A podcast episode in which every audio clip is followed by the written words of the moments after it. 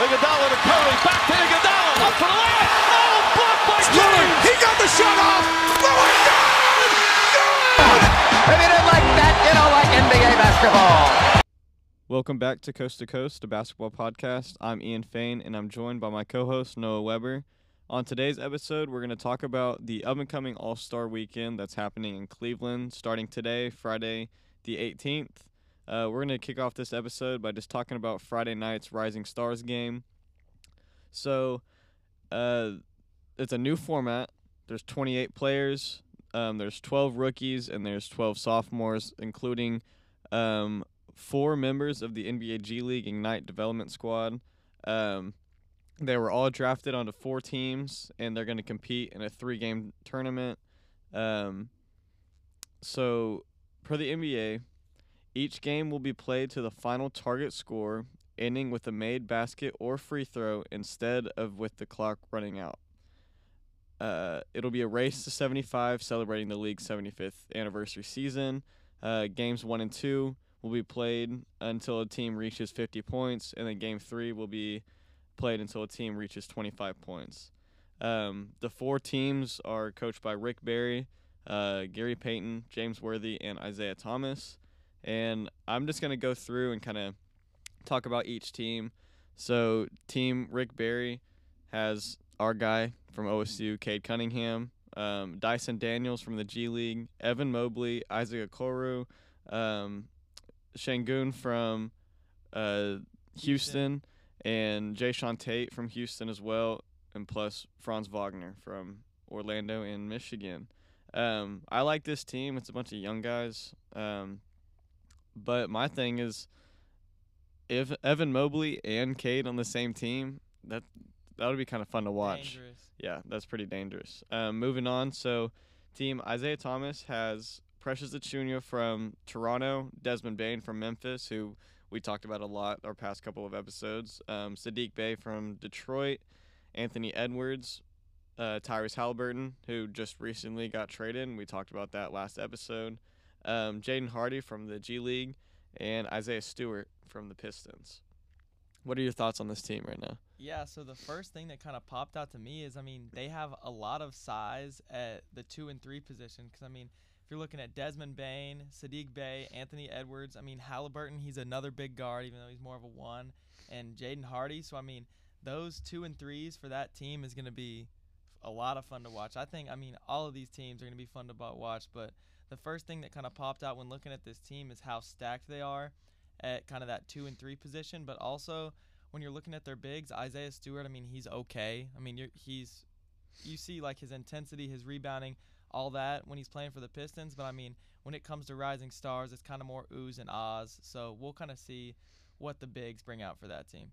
Yeah, and I mean, there's not. You said that there's size, but I mean, there's Isaiah Stewart and there's Achiuwa, and everyone else plays the wing. Yeah, You know, so like, there's not. I know there's not going to be a lot of big men play yeah. tonight. I mean, it's all kind of mess around and stuff. So, uh, who really knows?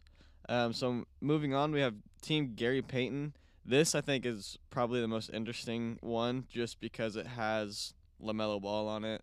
Um, so Lamelo Ball, Scottie Barnes, Ayo Dosunmu, um, Chris Duarte, Scoot Henderson, Jonathan Kuminga, Jaden McDaniels, and Davion Mitchell.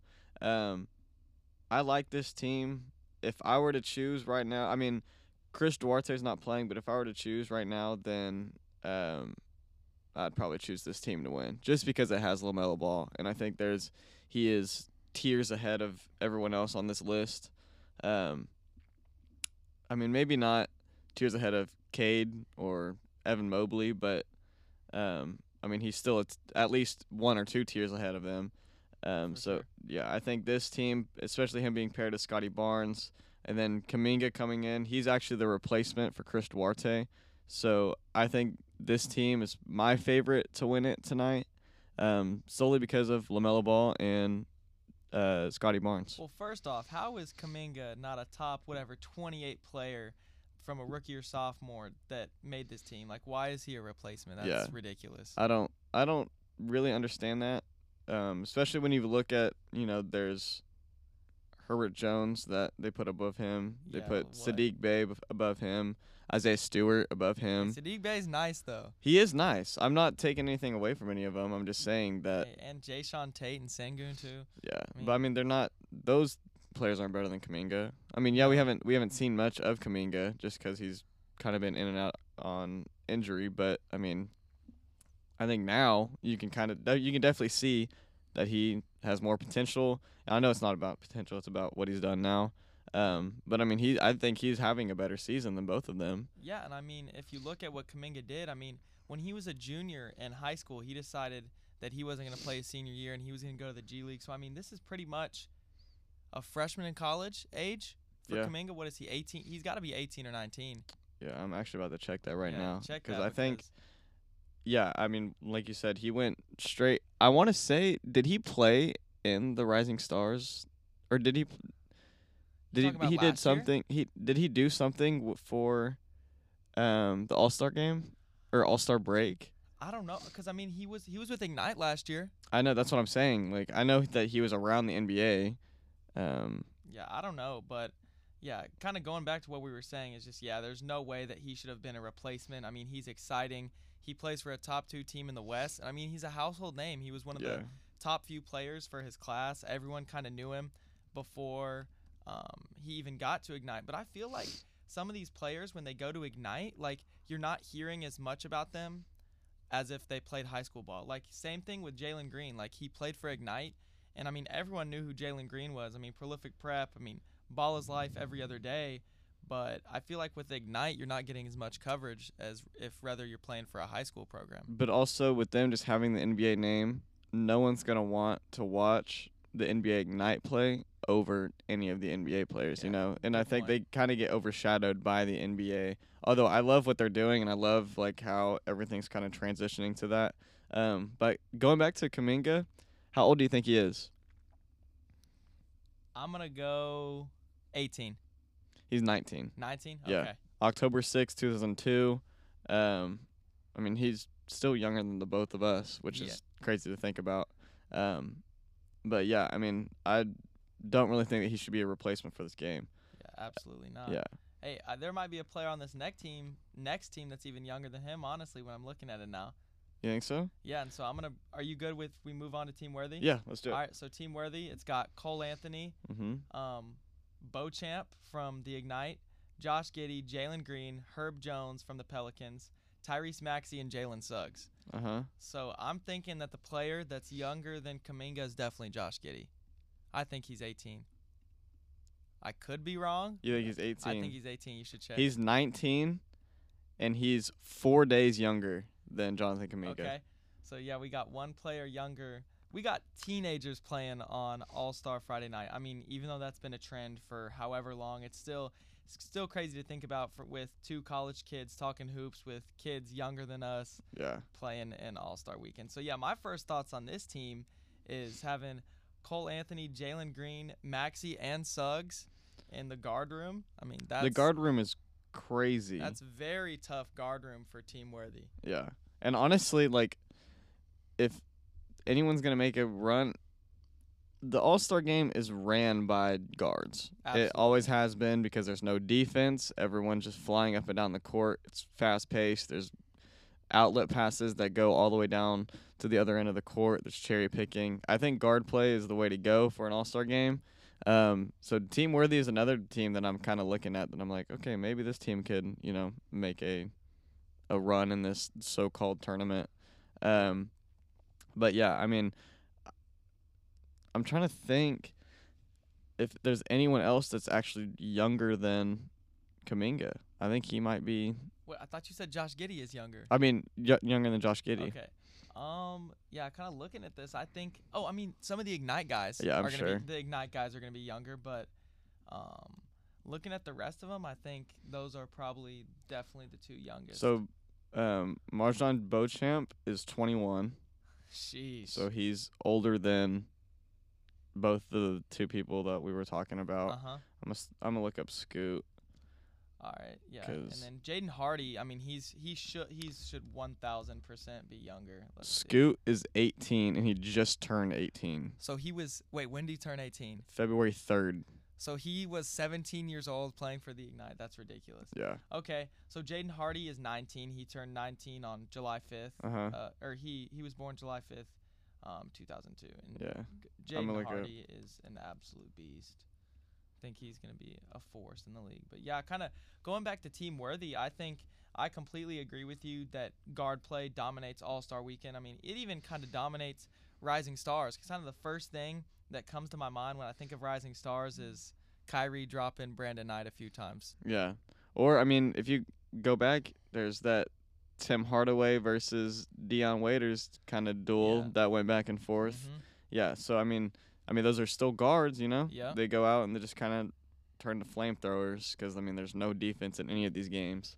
I mean, and also, um, whenever they did that, the U.S. versus World, uh, we had Trae Young. That one Trae Young and um, Luka thing where they or was it Trae shoots the half court shot and they're like are kind of looking together. Isn't that the famous yeah, picture what, or whatever? was it?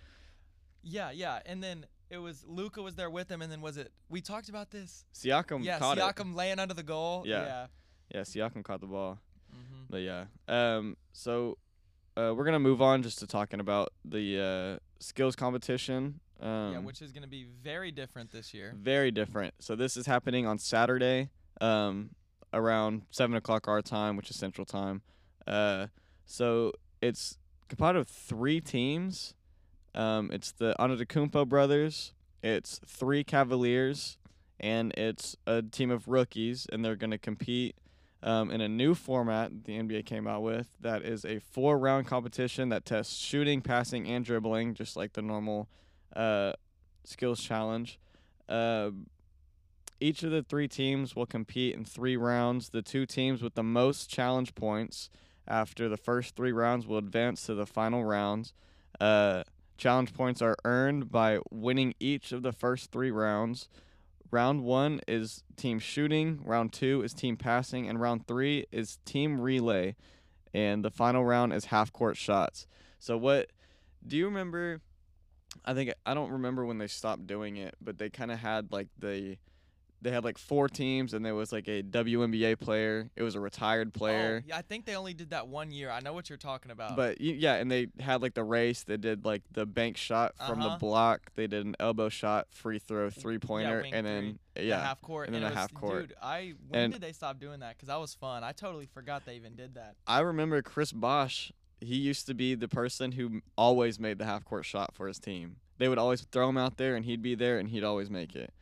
But yeah, so that's what kind of what it's reminding me of is just how there's they kind of separated the all the rounds and stuff. Um, but yeah, so um, right after that on Saturday, uh, they have the three point contest. So the participants are C.J. McCollum, Trae Young, Zach LaVine, Desmond Bane, Karl Anthony Towns, Fred VanVleet, Luke Kennard, and Patty Mills. Uh, looking at this list, who is your favorite to win the three point contest? So my favorite to win the three point contest. Okay, Trae's got to be in there. I think Patty Mills is a sleeper Mm-hmm. just from watching him for so long. So I'm gonna put. I'm gonna kind of have to narrow it down to two or three, and then we're gonna move on. So I'm gonna say Patty Mills. I'm gonna say Trae Young, and I'm gonna say McCollum is my top three. Desmond Bane is also a sleeper. Um, and I'm gonna say the winner. I'm just gonna have to say Trae Young, just because I'm sure he's Vegas's pick as well.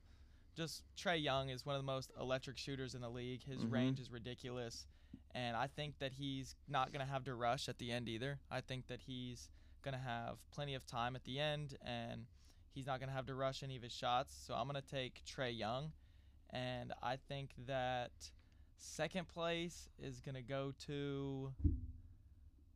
We'll take we'll take C.J. McCollum, but also I think he might have to rush at the end because sometimes his game and his shot is just a little slower. So who knows? He might have to rush at the end. But I like C.J. as well. Um, I'm gonna disagree with you. I think the winner is gonna be Fred VanVleet, the Okay. undrafted, undrafted Toronto Raptor from Wichita State. I think he's gonna pull it out, and I think second place is going to Karl Anthony Towns. I think the big man will get it done. Uh, the past few years in the skills contest, we've seen big, big men, you know, win that and show how skillful they actually are. And I think this is the year where a big man goes out and actually wins the three point contest. Okay, but yeah, he's gonna go have to go through multiple rounds too. You think he's gonna be able to keep it up for multiple rounds? Yeah. Oh yeah. Okay. it's but, shooting. Okay, but you're you're talking about he you're you think he's gonna outshoot Patty Mills, Kennard, VanVleet, I mean Desmond Bane, even Zach LaVine and C.J. McCollum. I like if I were It's having gonna to happen. rank him, if I were gonna have to rank him, he would be in my bottom half. You think for, so? For where I, he's gonna All right. Well, rank on Saturday. maybe we could put a nice little friendly bet on it. Yeah, put a nice little friendly bet that we Yeah. can talk about um, next episode. Yeah, so I'll I'll be thinking about something to bet on next episode. And real quick before we move on to the dunk contest, I just wanted to say I don't know if I'm the biggest fan of the format for the skills challenge just because Oh, I'm. I wish they would just kind of keep it how it was. How it's kind of like a Yeah. race. I Mhm. like that. I like how it's kind of. Um, it was like time trials or stuff like that.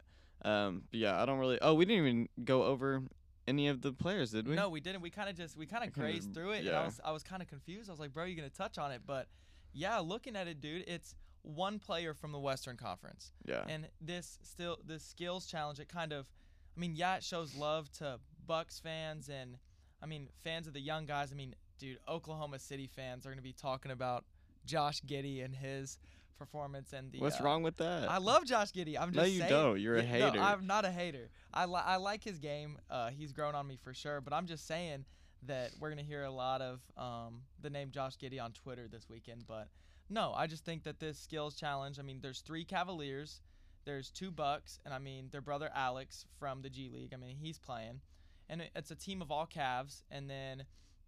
It's a team of all rookies, and I think the team Rooks is fun. I'm not going to complain about Team Rooks, but Team Cavs and Team Antetokounmpo. I mean, we see Giannis in the All Star game. I mean, every single year we're gonna see enough of him on Sunday. Like, sure, put him in there, but why put Alex and Thanasis in there? You know what I mean? Yeah, and we're also. Yeah, we always see Giannis, but also we see Alex and Thanasis all the time just because they're Giannis's Yeah. brother. I mean, no disrespect to them, like they're doing their thing. Yeah, they're doing their thing. But I mean, we always see Giannis. He's probably the face of the league right now, Yeah. just because of he's back-to-back MVP. Mhm. He's reigning, na- or re- I guess national champion, but reigning world Yeah. champion. Um, but yeah, I mean, I think we see a lot of them. So adding them is a little different. The Yeah. team Cavs, that doesn't really bother me too much, just because it gives the home crowd players okay, yeah, to I watch. didn't even think about that. That's completely true. And Yeah, so- also, I mean, they've made a name for themselves this year after yeah. Kind of everyone wants to talk about, ooh, the Cavs are so bad once LeBron leaves, blah blah blah. I mean, now you're looking at this team, and they're, I mean, they're at the, one of the top teams of their conference. and Four. They're four. Four. Okay, yeah. So they're top four seed. They're They're tied for third right now with the Sixers, and the way the Sixers Yeah. have been playing, they could easily make a jump very Yeah. soon. Very, but very also the. Sixers are going to be getting Harden after All Star break. So who knows? Who knows? Who what knows what's gonna happen with that team? Yeah, Yeah, but exactly. I mean the Cavs having in front of their home crowd. I didn't. I honestly didn't even think about that. But yeah, I I'd like that too. I mean, I'd like to see a if the All Star game comes back to Dallas. I mean, it's been forever since it's been in Dallas, and having a team Mavs that would be fun. But yeah, I mean, kind of thinking about it, dude, if Alex and Thanasis were not Giannis's brothers, they would never touch the floor on Saturday night. yeah, No way. and I think it's just the fact that Giannis is reigning back-to-back MVP. He's the reigning world champion. Like he's all the glory is on Giannis, and I think if they just don't have him doing anything on Friday, I mean, they're. I'm not saying they're gonna lose a lot because I mean, no one, not a lot of people watch the skills and rising stars Yeah. and all this stuff. I Yeah. think only true NBA fans watch that. Um, Which we'll be watching tonight. yeah, I know. I We'll mean, for we're, sure be we're gonna be tonight. watching for sure. But I'm just saying that, like, not your casual eye is gonna watch this. I mean, it's the same thing with the Pro Bowl. Not your casual eye is gonna watch the Pro Bowl. And the Pro Bowl was an absolute joke this year. it always is, though. Yeah, it always is, but it gets worse every year. Yeah, it does. Yeah, it truly hey, does. Micah was hitting a little bit. I mean, sure, but it's glorified two touch. Yeah, it is. They literally put on pads to not even hit each other. Yeah, I so. kind of I understand why they're not hitting. I mean, these dudes are making millions, but also, like, why not switch it up to seven on seven or hit a little bit? I mean, I don't know. just know. play flag football. yeah, that yeah, seven on seven flag, and then they can do O line D line drills. Yeah, I mean that's true. All right, well, going back to basketball, we kind of got off topic there, but it's all right. Um, we're gonna go and just kind of move on. So after the three point, it's what everyone kind of comes to watch on Saturday, and it's the slam dunk contest. Um, I don't hate this group. We're not seeing the Aaron Gordons. We're not seeing the Zach LaVines. We're not seeing the Derrick Jones Juniors. Uh, we're seeing Cole Anthony. We're seeing Juan Toscano Anderson. We're seeing Obi Toppin, and we're seeing Jalen Green. Right off the bat, it's a bunch of young legs. I mean, all I think all four of these can, I mean, high fly. The only thing is, I mean, Cole Anthony, he's a little shorter. I know he can still get up, but like Yeah. he's a little shorter, so it's not Mhm. like we're seeing the wings like Derrick Jones. Derrick Jones, who is sitting around six five with like a 42 inch, 45 inch Yeah, vertical. Gerald Green back to when he Yeah, his stuff. yeah. So I mean, it's a lot. Um, all of these are, I mean, Jalen Green, Cole Anthony. Um, they're all guards. I mean, there's a small forward and uh, Toscano Anderson, and then there's a power forward and Obi Toppin. But um, this, I mean, this group isn't horrible. Oh, I mean, not at all. the potential this slam dunk contest has compared to um, the ones that have been recently. I mean, I kind of like it honestly. I kind of like the um, the competition and the participants that they added. Yeah. Uh, I mean, right off the bat, Jalen Green. I mean, obviously good dunker. We've seen him Mhm. get up. Obi Toppin, in-game dunks are crazy, so They we could already see what's about to, or kind of visualize what's gonna happen in the slam dunk con- uh, c- contest. Uh, Cole Anthony, he's a high flyer.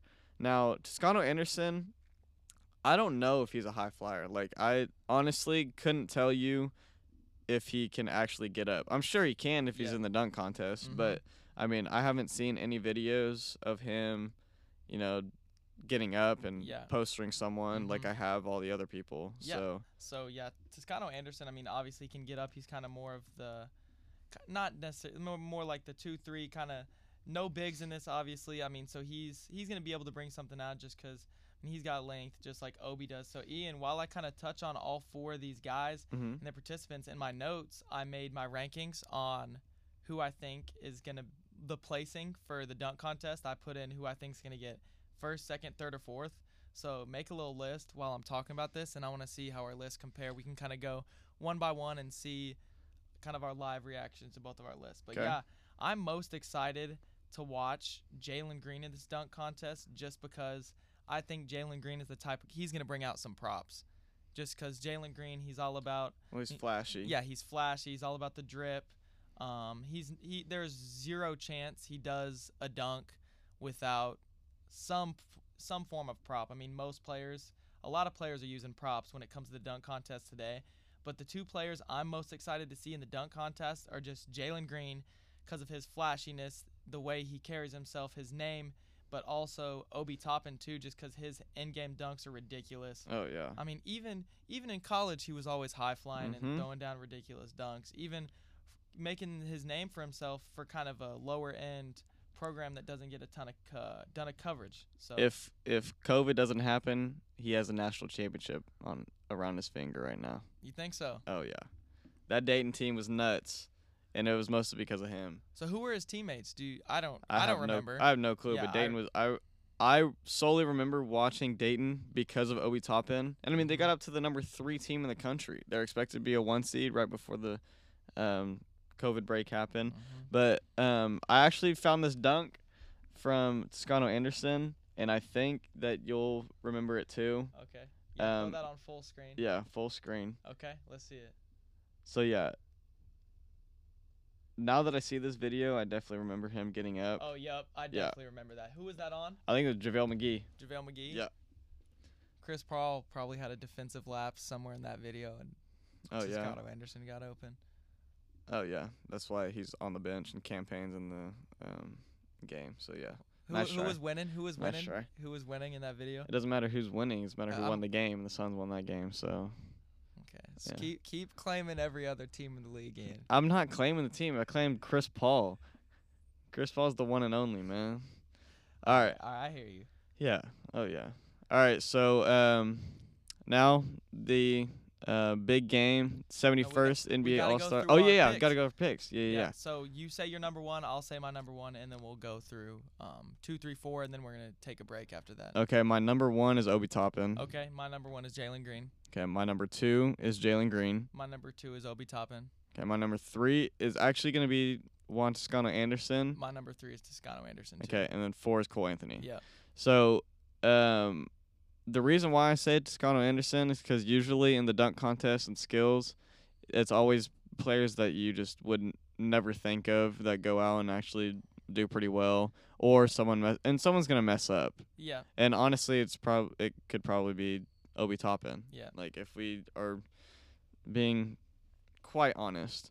Um but yeah, I mean everyone I think everyone's excited to see the slam dunk contest and Oh yeah, that's that's. I mean, that's everyone's favorite part of Saturday night, in my opinion. I mean, the three point contest is fun too, but I think the slam dunk contest is kind of where people remember things most. I mean, first thing that kind of comes to my head when it I think of kind of the slam dunk contest in my life is probably Blake Griffin jumping over the Kia. yeah. I think that's probably mine. Or who was it? Was it Gerald Green blowing out the candle? On Yeah, the? That that's what I was thinking was Gerald Green um, blowing out, or I mean, even Dwight Howard, his little his tangent, the Superman, his Uh-huh. his throw in is not a dunk. Was a- that was a throw in, and I mean, even Nate Robinson, he's the one who has the most slam dunk contest or slam dunk contest champions. So uh huh. yeah, I mean, I think he has like three or four, three maybe. Yeah, and so thinking back on Dwight Howard winning that um, all those dunk contests with Orlando, actually back when I was going to a lot of the Mavericks games, I'd go early and meet the players and stuff like that. So I'll have to show you this next time you're in Dallas. But it's a signed, really big photo, kind of like poster size, and it's of Dwight Howard and Jameer Nelson is tying the cape on him, and both of them signed it. That's So dope. yeah, that's one of my kind of one of my favorite autographed items I have. I have a I have a lot of those, but that's definitely one of my favorites. Is there anything else you want to touch on about All Star Saturday Night before we take our first break? Um, I will say, unpopular opinion, I like the three point contest more so than the dunk contest now. Really? And why is that? Recent, it's just because recently there's not not a lot of big names are going into the slam dunk contest like it used to be. Because I mean, Michael Jordan, the goat, he used to be in the mm-hmm. slam Yep. dunk contest. We've been begging LeBron to do it. He won't do it. Yeah. I mean, I would love to see Zion. He's hurt. I'd love to see Ja. He's not gonna do it. Wait, I mean, who was it who said he's never gonna do it? Was that Ja? There was a player, one of the young guys, one of the really good guys, said, "There, you will never see me in the dunk contest." I I can tell you. I think it, it might have been Ja, but also I mean Zach LaVine said that he would he doesn't want to do it again. why? Do we I don't know. why he didn't? I don't know, but I mean he's doing the three point.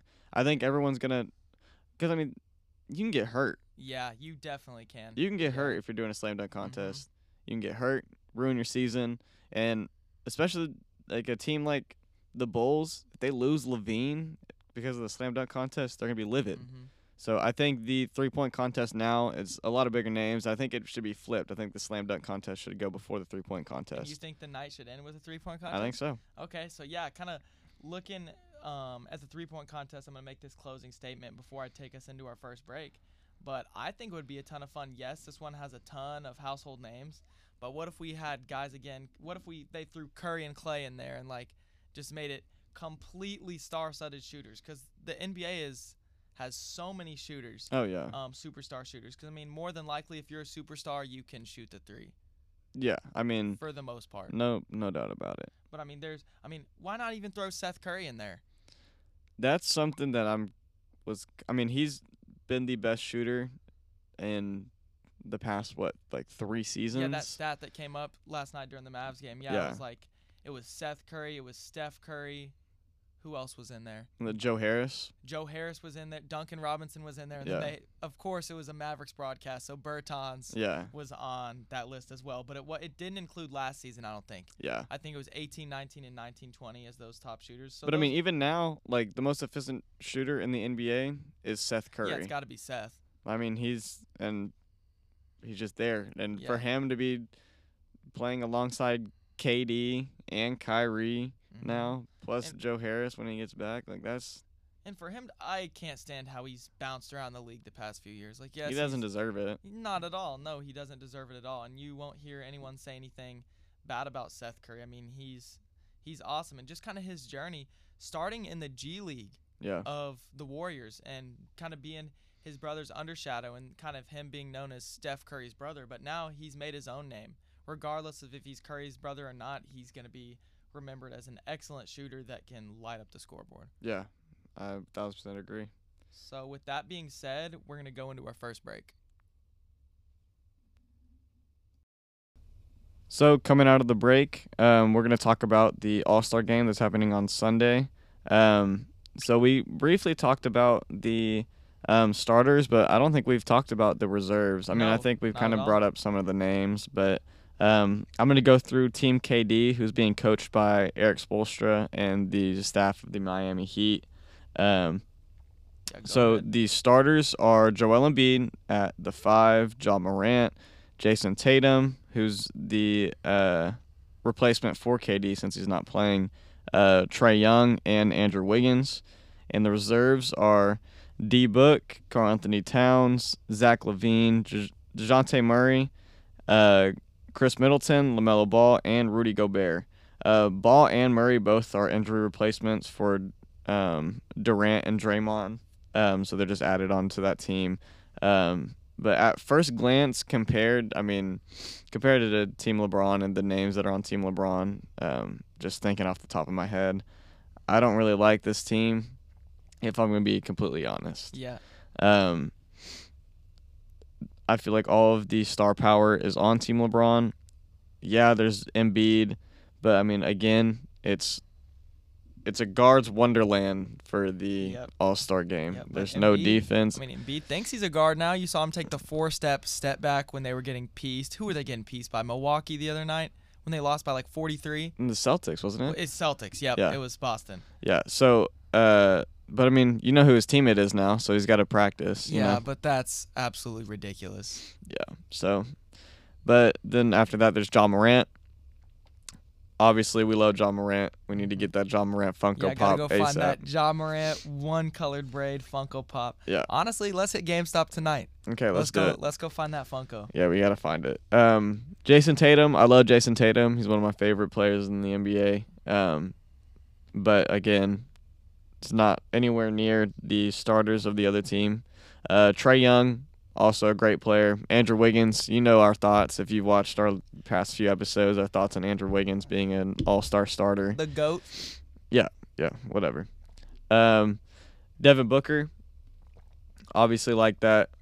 Um, Karl Anthony Towns, it's a good pickup. There's a lot of good shooting on this team. That's a that is one thing that I like about it. It's because I mean, there's they just chuck up whatever. Um, Trae Young's gonna add some three point dead. Devin Booker can shoot. Karl Anthony Towns can shoot. Zach LaVine can shoot. Khris Middleton can shoot. LaMelo can shoot. Um, Gobert being there, he doesn't really do anything. He's not gonna block shots, you know. So like he's just gonna kind of be there running. Yeah. So um, yeah, I don't really like this team and like the team that KD built. Yep. So do you want me to go through Team Bron? Yeah, go yeah. ahead. Yeah. So who's to- who's coaching Team LeBron? Uh, Monty Williams. Okay, so the Monty- Phoenix Suns. Okay, so Monty Williams is coaching Team LeBron.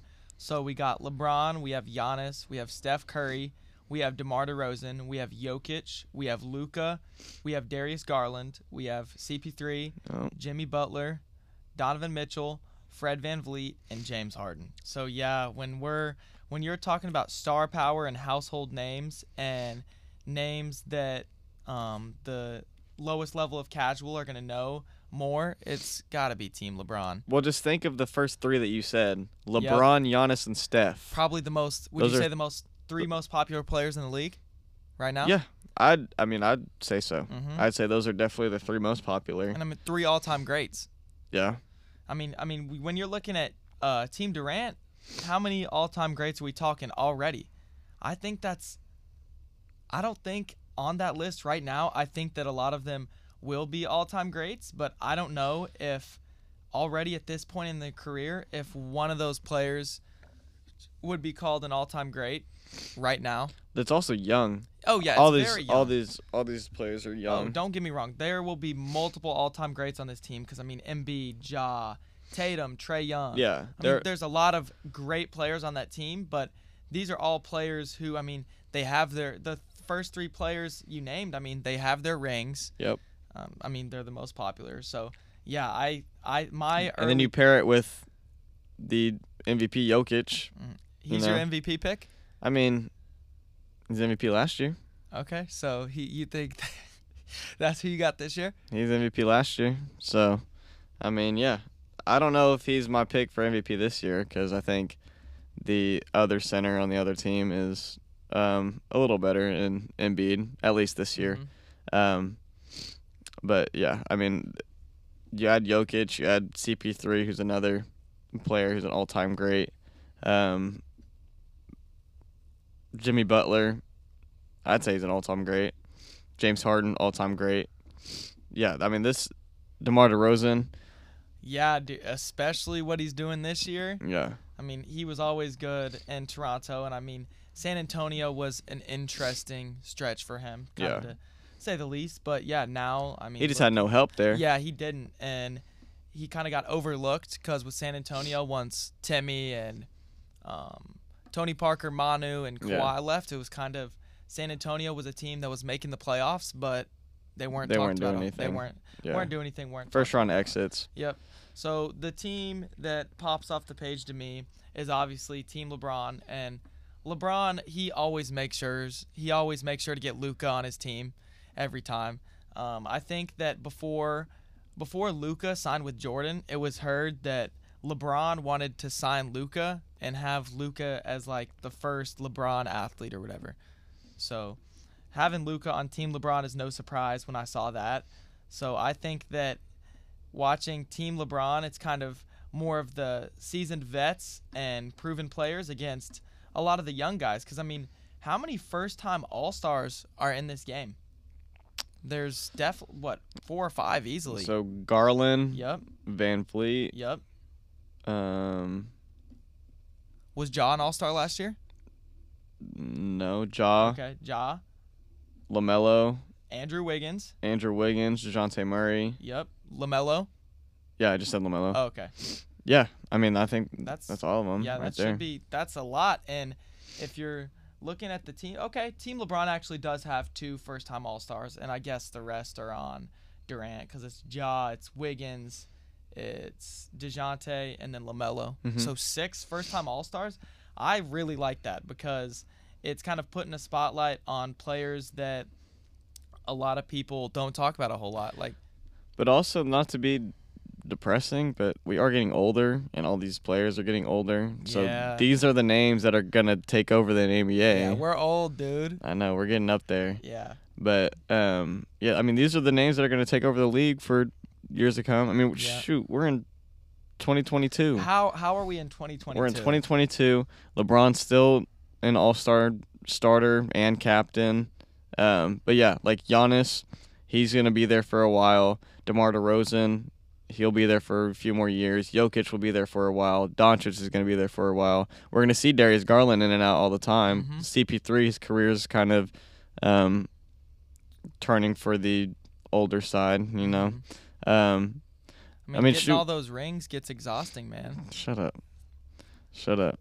Um, but yeah, I mean, Ja Morant's gonna be there for a while. Trae Young. I mean, I like I like this. I like how we're kind of seeing a, a good, nice little mix of our childhood and like LeBron and Steph and Chris Paul, Yep. um, and like KD. All them Mhm. kind of pair alongside the players that are new and up and coming. You know, Yeah. I kind of like that. I like I how like we're it too. seeing.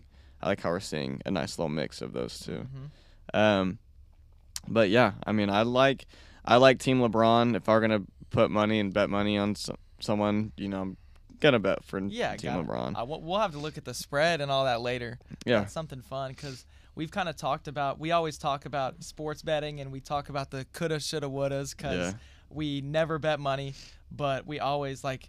I have no idea how the Mavericks were only favored by two and a half last night. yeah, but they almost they almost choked. They did almost choke. They were up by like 24, and they pulled Luka, and the second unit was not doing what they should have done, and then they had to put Luka back in, and then it got way too close at the end. But I mean, throwing like twenty dollars on that would have been fun, but I would have been sweating at the end of the game while you mm-hmm. were passed out on the couch while I was watching the game. But Yeah, well, yeah, that was that was definitely a a fun game to watch. But yeah, sports betting is definitely something that maybe one day I can get into. It's not. It's mm-hmm. currently not legal in Texas or Oklahoma, but I mean, you can always just do it with someone else or do it with a friend. So that's that is something kind of fun. It's gonna that- change. Sports Oh. betting is gonna be legal ev- in all Yeah, 50 yeah, states. It will be. Yeah, it will be. very it's- shortly. And it's fun, but also, I mean, That's dangerous. it is very dangerous because uh, you usually, when you talk about um, when you talk about sports betting, you hear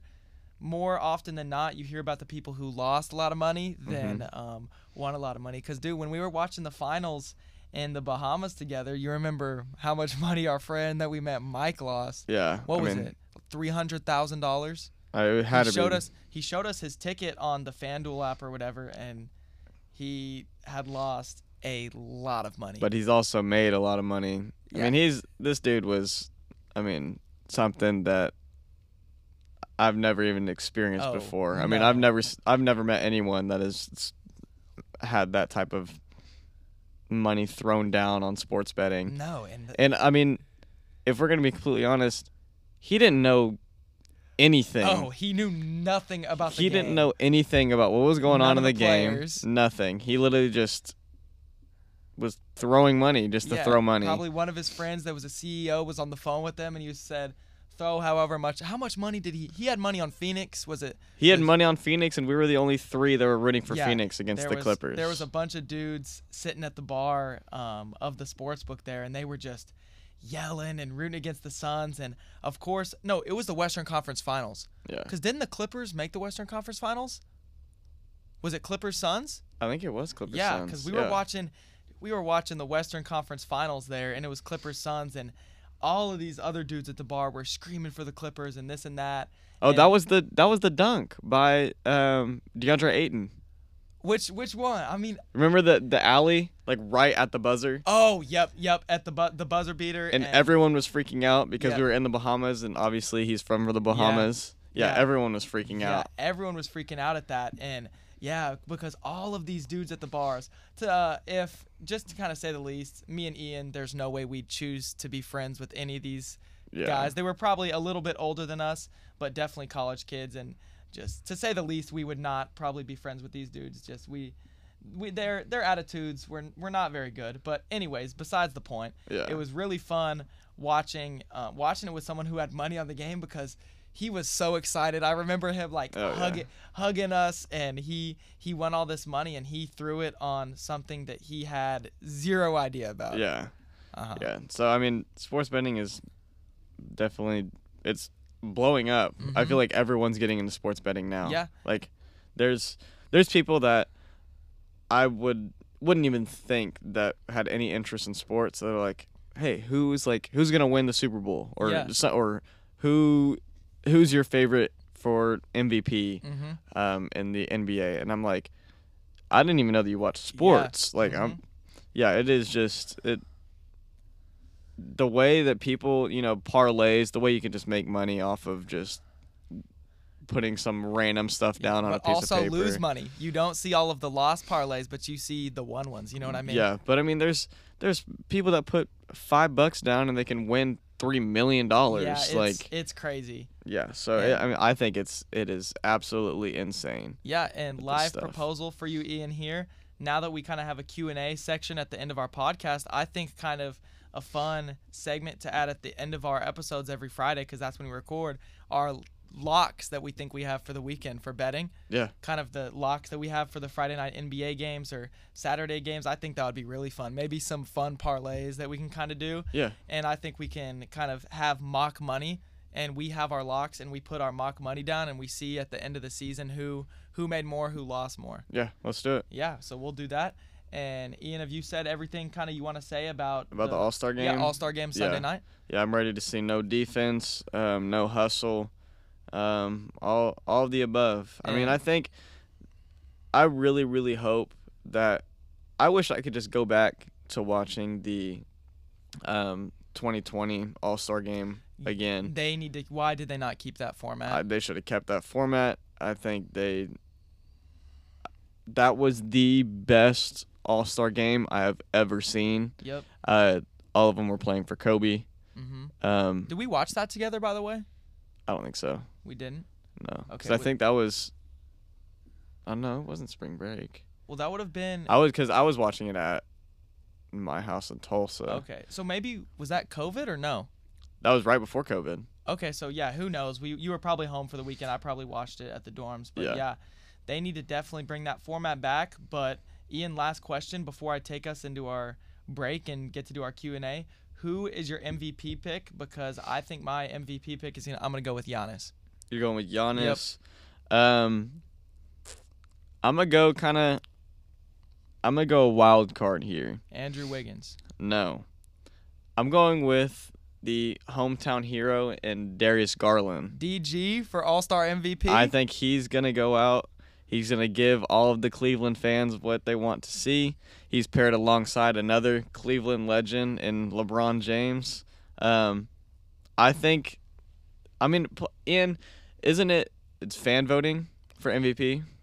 I think so. I, I don't 100% remember if it's completely fan voting, but I kind of remember during the All Star game hopping on Twitter and Yeah. um, doing all so that. I think if it is fan voting, I think Darius Garland can get a lot, considering that it's in Cleveland. It's um, he's paired alongside LeBron James with Steph Curry with Giannis. If he can go out and actually play like really well, um, like he's been doing all season, I think that he can he could definitely um, make a case for uh, the All Star Game MVP, win that Kobe Bryant award. Um, but yeah, so I'm gonna I'm gonna go with Darius Garland. Actually, I'm gonna keep Okay. keep that pick. Cool. Yeah. So Ian, that'll be that'll be a fun pick. I'm rooting for DG too. So with that being said, it's gonna this is gonna take us into our final break and our Q and A session. Welcome back to Coast to Coast, a basketball podcast. This is our last segment for today's episode, and it's our first Q and A session. And I'm really excited for this segment just because we got amazing feedback. And kind of how we've done it this week is Ian has been blind to all the questions, and I've gotten to see them. And next week, it's going to be the other way around. So, first off, we had a few votes on our poll, and it was who won the Simmons and Harden trade.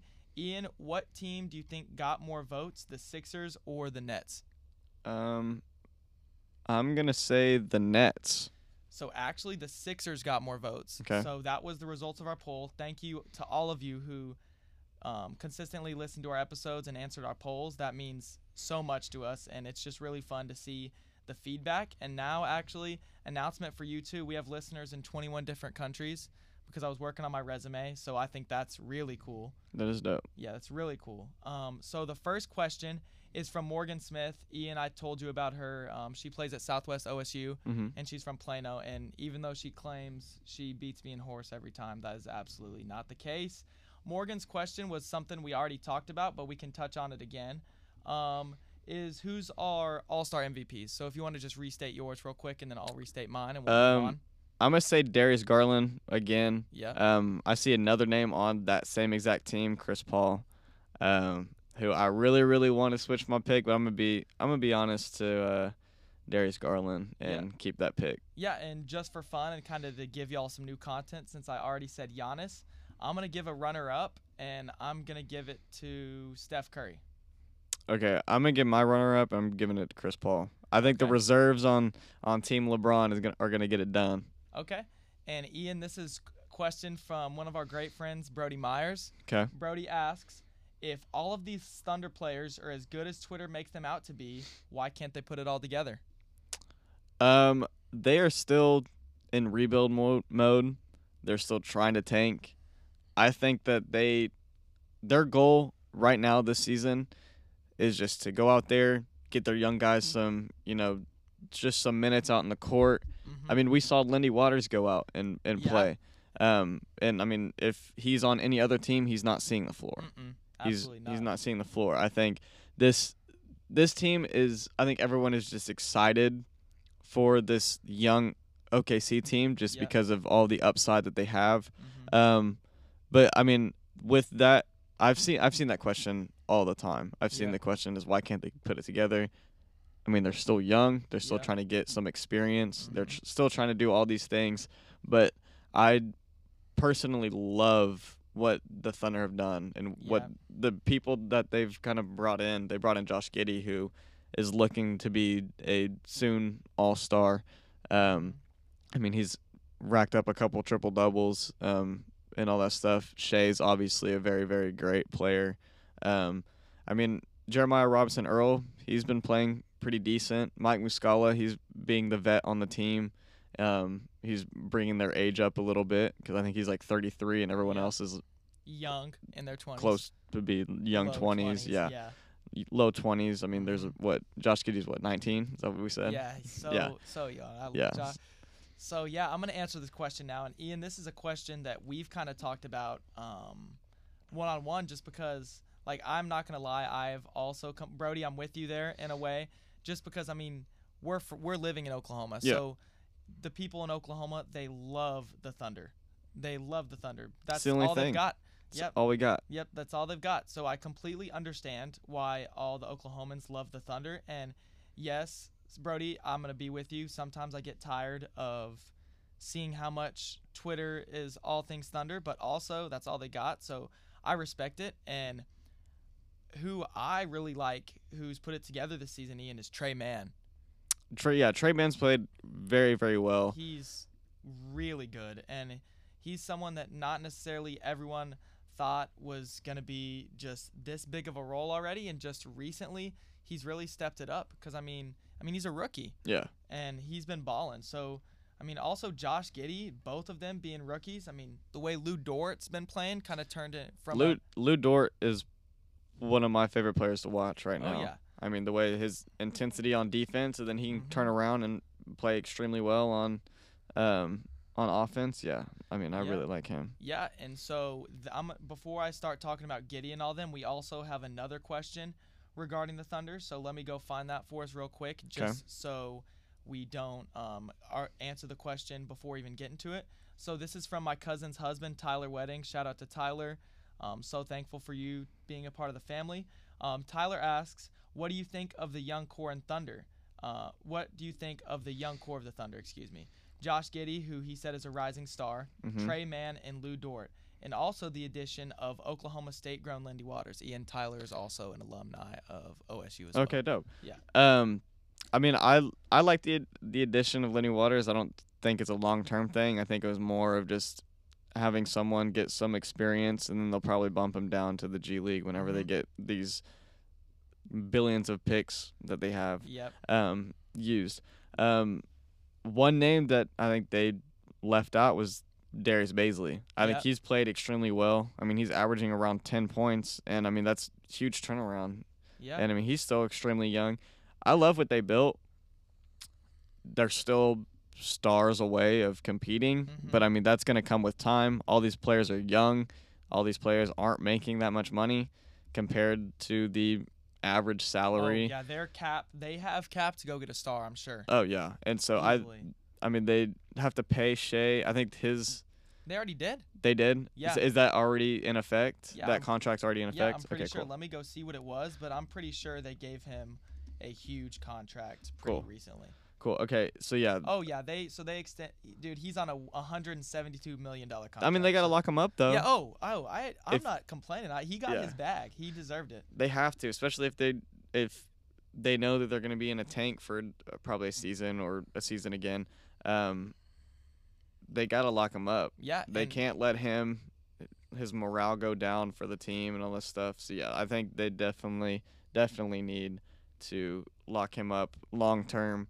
As- Um, yeah, as they should yeah. because it's going to be hard to get Thunder players to come from different cities and to sign in free agency. yeah. So that's I kind of think that's why they're stacking up on all these picks. Get Mm-hmm. these guys while they're young, get them playing in the Thunder organization um, while they're young, build up um, all their potential, and see what they can do um, starting from the Thunder. So yeah, Tyler, that's um, how we're gonna answer that question. They're putting up fights too against Oh, good yeah. teams. Oh, yeah, they, they always do. I mean, we went to the Warriors game and they were winning majority of that game. Yeah. Most of it is because of Shai, but I mean that doesn't matter at the end of the yeah, day. and they've been without him a little bit. yeah, they've been without him. I mean, shoot, they fought with the the Suns the other night. Mm-hmm. Um, I mean they're they're playing tough basketball. I mean Yeah. they they all are playing well together.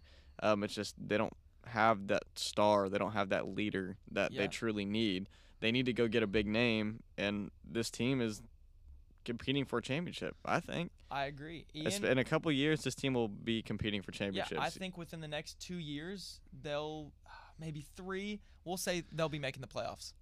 I think they make the playoffs within the next two years. Okay, next two.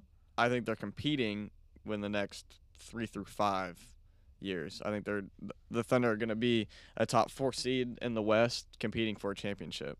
Okay, Ian. So um, I think about four people asked this question. Um, who's who? Who's who asked it? Our friend Luke Santangelo, Jaden Bestetta, um, and then um, Hayden Owensby. Um, so we we know all three of those people. And also, there's also a um, secondary question to this. 'Kay. So I'll bring that up once I ask you this. So who is your MVP pick? MVP pick as of right now? As of right now, my MVP pick is probably Joel Embiid. Okay. Yep.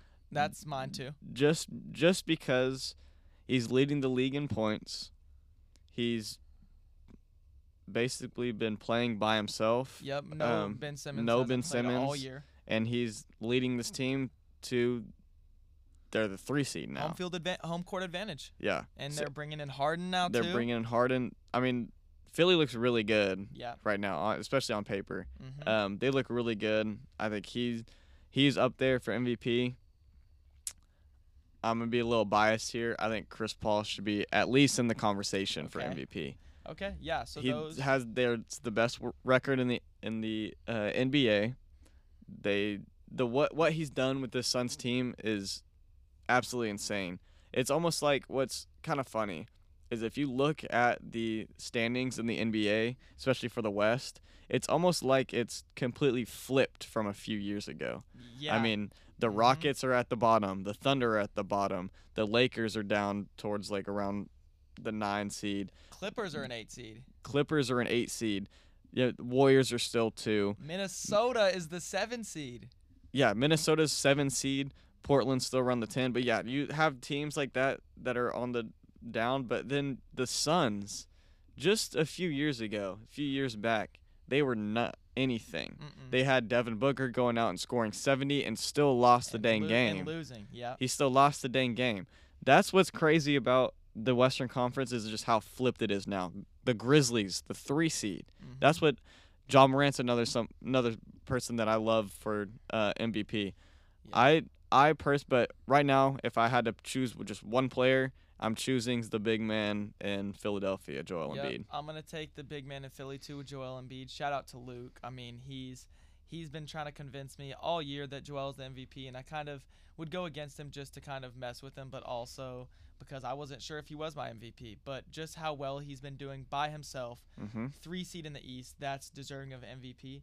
And Ian, um, our friend, um, going back to the Bahamas, Vaughn dropped a question in our thing. Mm-hmm. So shout out to Vaughn. Vaughn asked, "Does DeMar DeRozan have a strong case for MVP?" Yes, I think Yeah. that's another name that I think should be up there, and another name is Luka. hmm Yeah, The- I wanted to touch on that too, the- but the- I knew I'd ramble for 15 minutes. I know you would, but Lu- I think Luka and DeMar are kind of in that same boat. hmm They're leading teams. I mean, DeMar is averaging, I think, like 28 points, and he's shooting extremely well. I want to say, Uh-huh. I think he's in the top five in most efficient shooters. I think he's shooting. I think he's honestly shooting around 50%. Yeah, and he's playing the best basketball of his career, and he's over Yeah. 30 years old. He's 32, and he's playing the best basketball of his career. hmm Goodness, his last three games 38, 40, and 38. So, Ridiculous. yeah, so um, Vaughn, we will both say that yes, he's in that conversation. And next week, I'm sure we'll have a segment segment on Luka just because he's had three of his last four games uh, have been 45 plus, Well, hasn't he scored like 199 points in the last five games. five five games? Yeah, and that also gets brought down by his 21 point game. Um, I can't remember who they played, but he had a 21 point game within this past four game stretch, and I think the Mavs lost that game. I can't remember, but yeah. But then the others have been um, 45 plus. He had that 51 point game Mhm. last night. What did he? 49. Last night 49. Yeah, because I think if he yeah because he missed two free throws yeah, to make it 50 points. And Luka, he need his free throws shooting. I mean, I think it's 73%, but yeah, that's ridiculous. he missed two free throws and he would have had 200 points and a 50 ball. Yeah. 200 points in the last five Yeah. games and then a 50 ball. Mhm. That would have been nuts. So I'm gonna go touching off of that because I see I see two Dallas questions here. So we're gonna go ahead and knock both of those out real quick.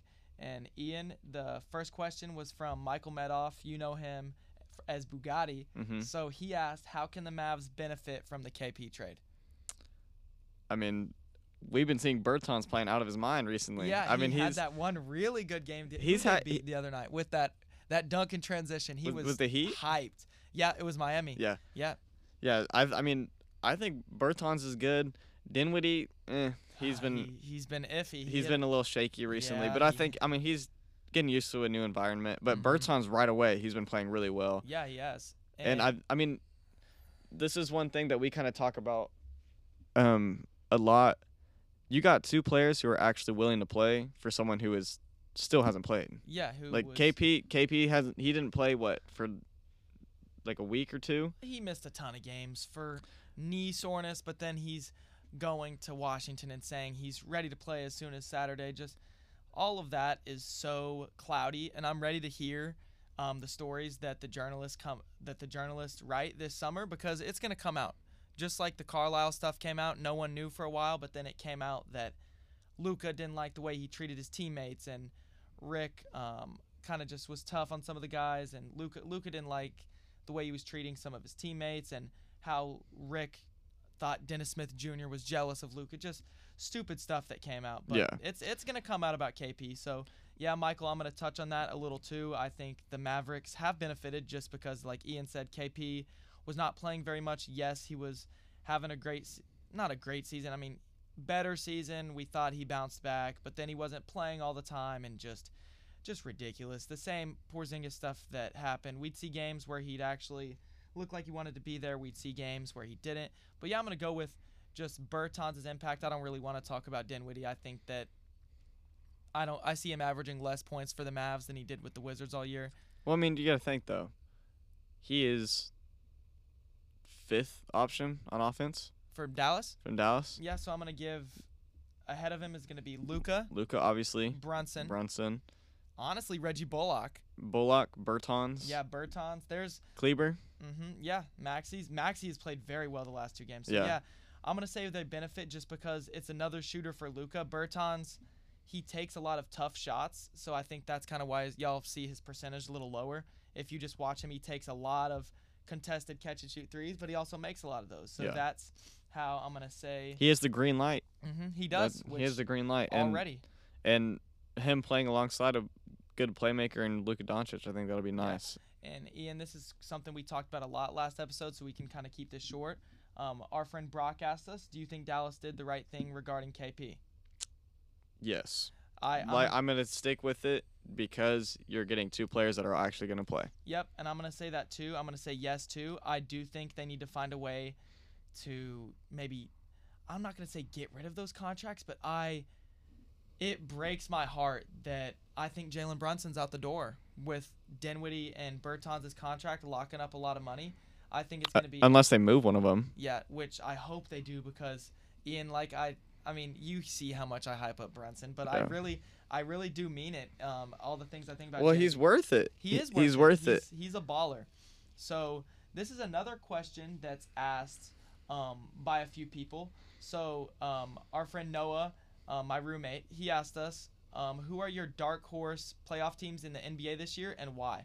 So I think what we should do right now is we'll each pull up the standings and let's choose um, a five through eight seed in the East and a five through eight seed in the West, who we think could make a run. Okay, so East is kind of easy. Yep. Nets are an eight seed. Mm-hmm. That's that's kind of easy. Yeah, and Milwaukee. The five. Milwaukee's a five. Celtics are a 6 I Mhm. think all three of those teams can make runs, especially with teams like the Cavs who don't really have playoff experience with those young Yeah. players. The Sixers are obviously going to be good. The Bulls look good, but they've been struggling against good teams. Mhm. And I think my favorite is the Heats to come out of the um, East. So, um, but I think obviously the Bucks, the Celtics, and the Nets, the Raptors have been playing really well. Um, I mean, all of those teams I think could put up a fight against any of them. Yeah. Um, now in the West, I mean, the Lakers maybe if they turn their season around, they have to. Mavericks are a dark horse, but the West I think is just a toss up. There's no Mhm. as well as the Suns have been playing, and they're around seven games back or seven games ahead of the second seed. Um, they still have flaws in their in their game. I mean, Yeah. Chris Paul's been playing extremely well. Devin Booker's been playing well, but he's been shooting kind of poorly recently. Um, DeAndre Ayton is DeAndre Ayton. He's been playing just like how he played in the playoffs.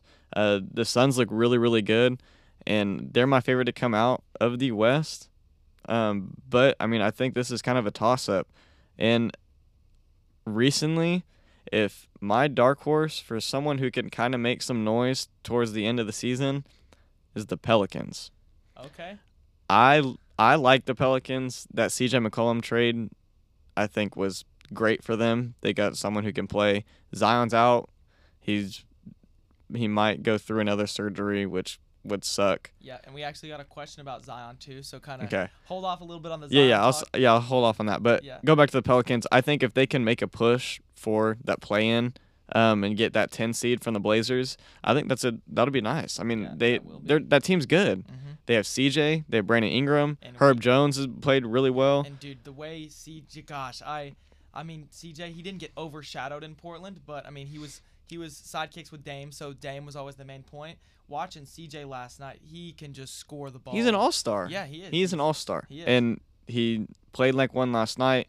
And I mean, shoot, they're tied for the 11 seed right now. So they're literally Mhm.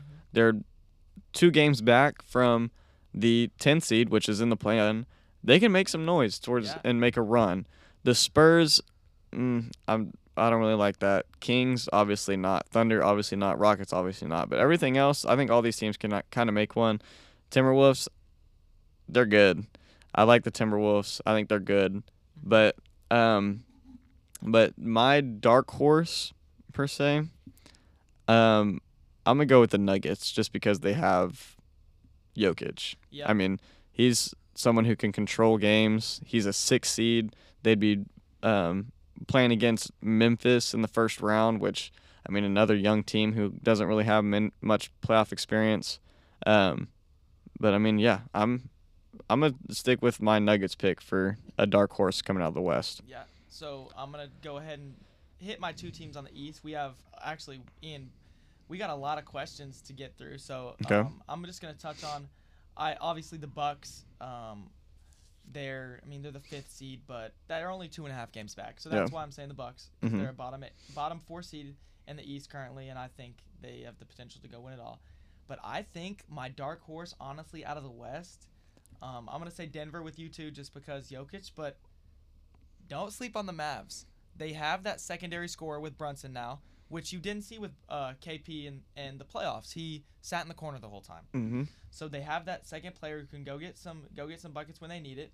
Um, they obviously have great shooting. Sadly, Hardaway is going to be out, and he was a huge piece of what they did in the playoffs last year in the first round. But I mean, Bullock was playing well in Tim Hardaway's absence. They have Brunson. They have Bertans now.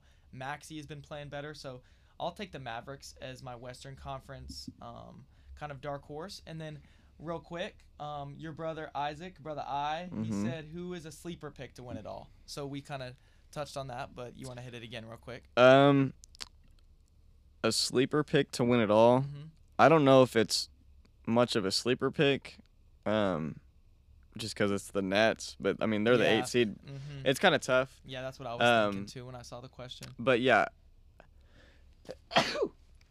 um, I think the Celtics. Okay, okay, that's that is not. I probably would have never said that, but I I respect it. the it. reason why I say the Celtics is because they're a bottom half seeding right Yeah, now. They are. The Nets are still favorite. Bucks are still favorites to come out of the the East.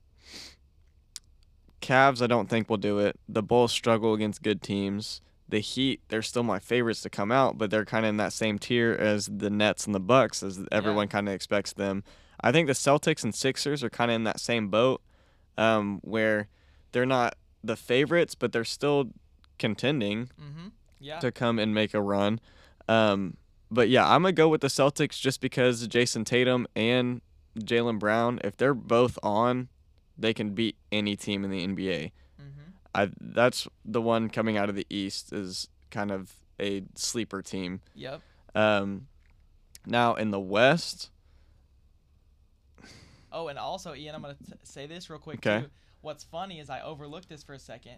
Both of our brothers pretty much asked the exact same question because my brother Jet, who you know to you know well too, me and Mhm. Ian both have great relationships with each other's brothers. Kind of our families have become our own. Um, like each of our families has become our own Yeah. family. So very very thankful for that. But that's beside the point. My brother Jet asked, shout out to Jet. He said, "What team in the NBA do you have a sleeper to win the championship and go far in the playoffs?" So same kind of question as Isaac, which is funny because they didn't even talk.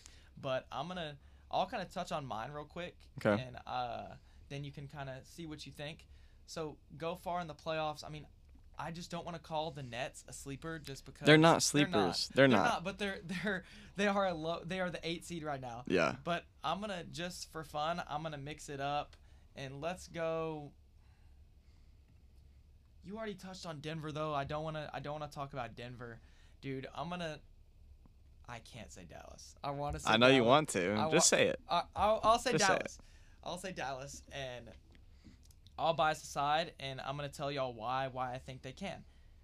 Dude, they should have beat the Clippers in six. hmm They, I can't remember the score of the series. It was the first game in Dallas. They had that huge run at the beginning of the first quarter. Hardaway wasn't missing. Luka wasn't missing, and whatever, 30 to 10 runs, something crazy. Don't remember exactly. I was watching at the lake house with my family. Everyone's going nuts. Yeah. School's just out.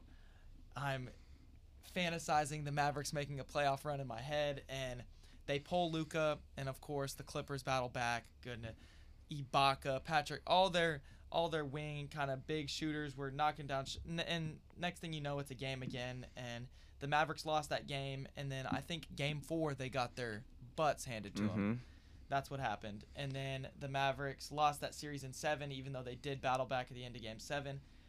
I I just think that now that the way Brunson's playing, having Bertans play um, some more, just having that knockdown shooter, Reggie Bullock's gonna get healthy, and I just think that with the way Luka is playing, he showed that he can carry them past good teams. Okay, so my question for you: Mm-hmm. If the NBA were to to go into the playoffs right now, Yep. the Mavericks play the Jazz. Mm-hmm. Who's guarding Rudy Gobert?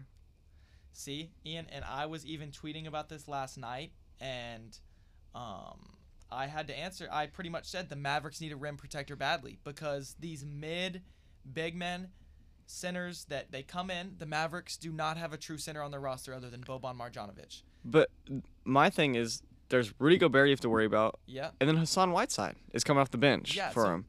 They they do get dominate. They do get dominated on the boards, and they're they're a bottom half rebounding and bottom bottom half shot blocking team. And then you have Mike Conley who can prob could give buckets to JB. I mean, they'll And trade him. He's gonna give Conley buckets too. They'll trade him. yeah. Donovan Mitchell can play defense Mhm. on Luka. Luka's still gonna drop No- 30, yeah, but no one, no one can complete. I don't Yeah. think anyone can completely lock down Luka. yeah, no one. I mean, the, I think all the stars in the NBA can't get completely locked down. They can Mhm. slow him down, but I think Donovan Mitchell can slow him down enough. Um, Luka, Donovan Mitchell in the playoffs is always fun to watch because he's explosive. He Yeah. carries the team, carries the load, does everything for him. Um, I think that's a good matchup. And it's in. It would proud more than likely. Actually, I mean the Mavericks are only game and a half. Who knows? It could. Who be knows? I mean, shoot, the, yeah. the Suns could probably the Suns can lose every single game and drop to the five The seed. and- Suns are going to be the one seed. I think the Suns will end up being the one seed. Yeah, but still, um, just so we can hit a couple more of the questions. Um, yeah, I'm gonna take the Mavericks as that. And are you cool if we move on to the next one? Yeah. Okay, so the next one is also about Zion, and it's from our friend Marshall, um, Pelicans fan, New Orleans born.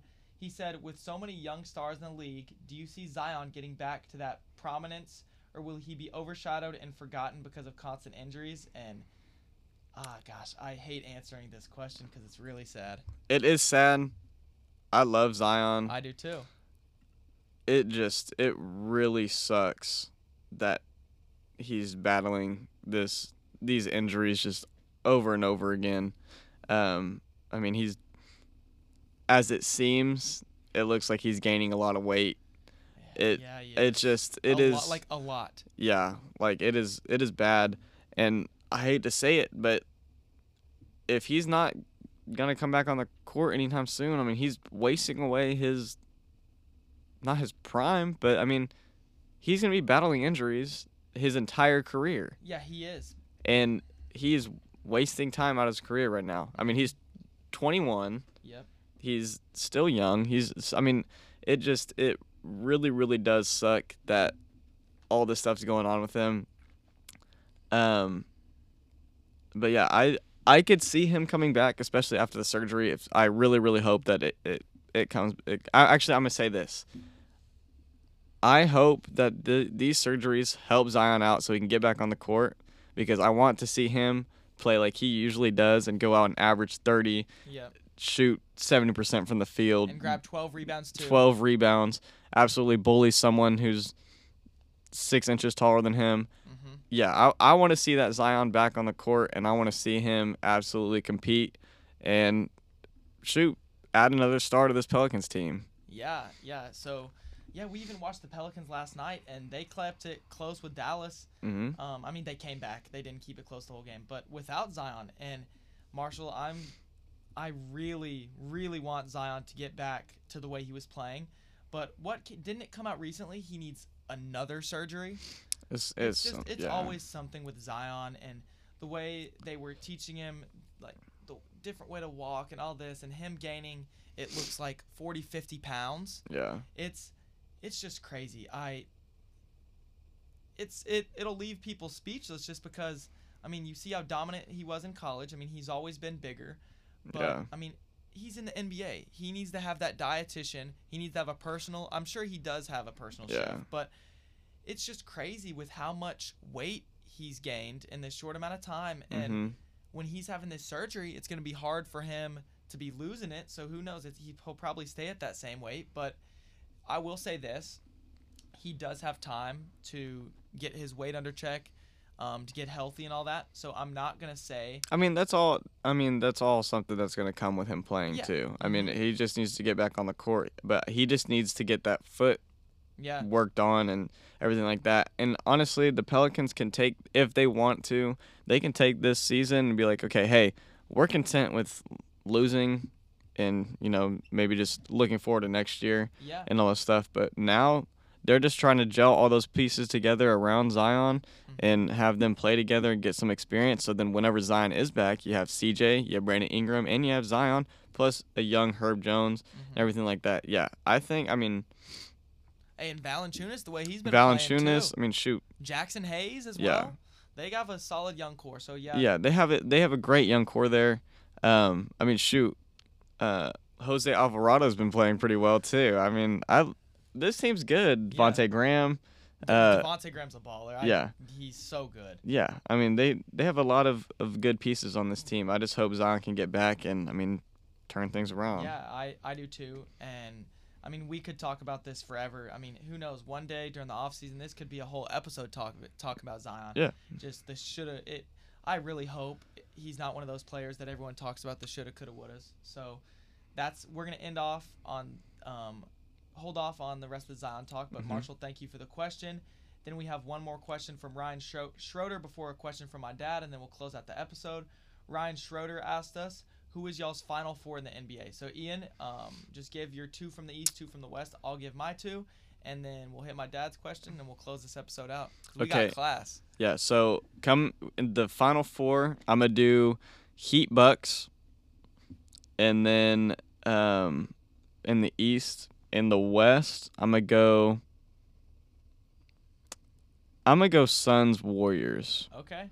I I know it's just it's kind of basic because it's just one two, but those are the two best teams in the West. Mhm. Steph Curry, come playoff time, he's gonna figure it out. You know, you know he will. He I mean, will. he's been in a shooting slump recently, but I mean, you know he'll turn things around. Um, I mean, shoot, he could turn things around right after the All Star break. Yeah. I mean, you never really know what's gonna happen. But I must say Suns and Warriors come out of the West, and then the Heat and Bucks will meet each other again. And I wouldn't be surprised if we get a another Suns Bucks finals. That wouldn't that wouldn't surprise Oh, me at all. Not one bit because I'm gonna hit my final four right now. I'm gonna take Sixers Bucks, Okay. and then from the West, um, obviously the pick that makes the most sense is Suns Warriors, just because Curry's a different animal in the Mhm. playoffs. We have Klay back now, and just the Suns are playing out of their minds. They, I mean, they've lost 10 games. They've played 58 games. They've lost 10. So Yeah. The Suns Warriors, that's that's got to be my pick. I mean, it's the safest. They're on a seven game win streak coming Yeah. in the break too. and they've won nine of their last ten. Yeah. So that's why I think it's going to be Suns Warriors. And then the final question before we close this episode out is from my dad, and he asked, "What's the likelihood of the Lakers splitting up the team at the end of this season?"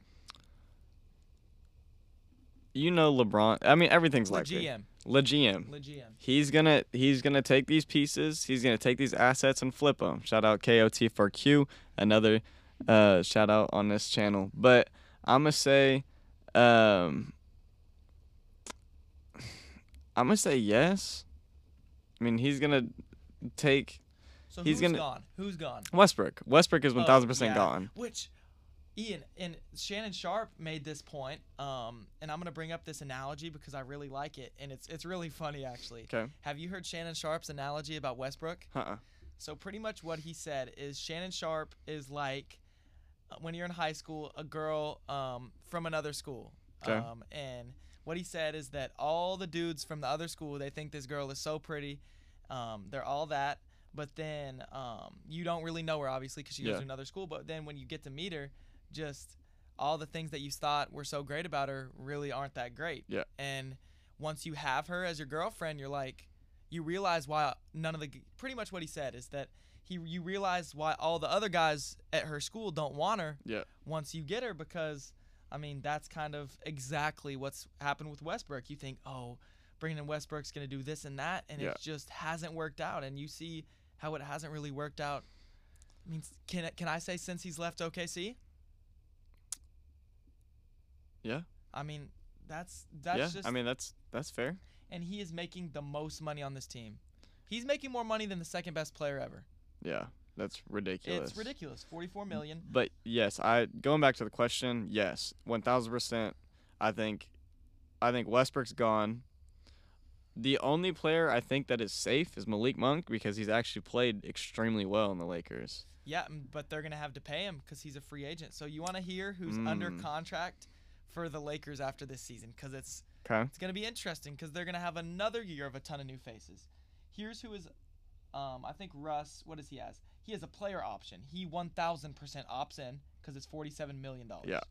So they have Russ, they have Bron, they have AD, they have Talen. They have a player option for Kendrick Nunn. I assume he opts in five million dollars. hmm They have Stanley Johnson and Austin Reaves. That's it. So, to answer your question, the Lakers team is probably going to get split up without even them having to split it up Uh, that yeah, that's true. because they're going to have to bring in a ton of new guys. That's true. Um, it's all these dudes on these one-year deals. I, I hope they re-sign Monk. He's been playing so He's- well. I hope they do. Yeah. I mean, he's been playing well alongside LeBron. hmm Um, my thing is, is it time to move on from Anthony Davis? I I don't know I don't know the answer to that question just because when he's at his best, he's so good, but he is always hurt. He, I mean, he just got hurt the other day. Is I he mean, the most injury-prone player in the league? yes, and I like Anthony Davis, but this year, he's. I mean, we, whenever we were doing that color cast, we were talking over and over again about how Anthony Davis just needs to go down low and start dominate. Um, yeah, but with him having those injuries. Yeah, I think it's in the back of, of- his head. it's in the back of his head, a thousand Yeah. percent. And I mean, I hope he gets healthy soon. I think it's a quick recovery and all this stuff. But um, I think it's time for LeBron to turn this Laker team around. He needs to ship off AD. He needs to ship off Westbrook and bring in some more guys he can play alongside with. And because I mean, I know he wants to play and he wants to win another ring. Yeah, of course. But I mean, it's not gonna happen this year, Yep. and it's not gonna happen next year if they don't move out. So I think they definitely need to. Um, you know, get uh, also another thing too. Those three, they haven't played much together this year. Mm-mm. They really haven't. No. I mean, they haven't. They haven't played um, very many games together. So I mean, we we never know what's gonna happen. I mean, it seems like Westbrook's happy to be home um, in L.A. Seems like Anthony Davis loves playing alongside LeBron, and LeBron lo- loves playing alongside Anthony Davis. So, um, I mean, all it's just all speculation right now. But um, if I were to say anything, um, I think they sh- definitely should um, move away from that. And something that I actually just saw, DeAndre Jordan's making just as much money as Malik Monk right now. hmm But DeAndre Jordan, dude, I wonder because I mean he's gonna be on a team regardless next year, but it's gonna be another low end contract just like oh this yeah, one. I mean it's another one. I mean Dwight Howard's kind of the same way. Mhm. Avery Bradley's the same way. Melo's the same way. All of them, all of them are actually have the same exact contract. Yeah, they're bringing all these lower end deals and all that. Yeah. Melo, Ariza, Kent Bazemore, Avery Bradley, Wayne Ellington, Dwight Howard, DeAndre Jordan, and Malik Monk all are making the same amount of money. Mm-hmm. All of them are. And Malik Monk is the second leading scorer on this team so far. Yeah. So I mean, gosh, the Lakers are a mess, man. Yeah. I'd I'd love to see a storybook ending to their season, Yeah. making a deep playoff run, but because I mean, they're Malik Monk is the only one that's actually been playing most of the games. Yeah. I mean, LeBron's played 41, AD's played 37, Westbrook's played 57, but he hasn't really helped the team much mm, nope. with him being on the court. Melo's played 50, Malik Monk's played 52, Talen Horton Tucker's played 42, Avery Bradley's played 49. I mean, there's there's what one player that is close to playing all of them. It's Westbrook. He's missed one game. yeah, and That's ridiculous. something we talked about before this season, and it means nothing now. The Lakers, almost every single one of their players, average hoop fans are gonna know. Our dads are gonna know. It's Oh, names yeah. like Westbrook, LeBron, Anthony Davis, Luol Deng, Yeah. um, Kendrick Nunn, Melo, Mhm. Ariza, Avery Bradley, Wayne Ellington, Dwight Howard, DeAndre Jordan. I mean, it's all names like that Yeah. that Everyone, everyone, knows. everyone in Oklahoma knows Austin Reaves. yeah, Austin Reaves. Yeah. And I, I really like Austin Reaves, by the way. I do too. I like Austin Reaves. I like. Undrafted. Yeah. I like. I mean, shoot, he had another, um, Big shot. big shot. Yeah. Yeah. So that's our answer to that question with the Lakers. Thank you for all the questions. That was 15 total questions, and Yeah. that was our first time. So that's a really fun end of our episode segment because Mhm. It's its own segment without us having to make a segment. Yeah. So thank y'all so much for all the questions. We hope that y'all continue to drop these questions and this week's poll that will be under the episode this week. Ian, if you agree with me on this one, do you want to run the poll of who do you think's going to win the All-Star game? Yeah. Let's Uh, do yeah, it. I think that's a fun one. So with that being said, thank y'all for listening to Coast to Coast, and we'll be, be we'll be back with y'all next Friday with just another basic episode. This has been Coast to Coast, a basketball podcast. Irving and Curry, one on one. Irving puts it up. Kyrie Irving from downtown. They do have a timeout. Decide not to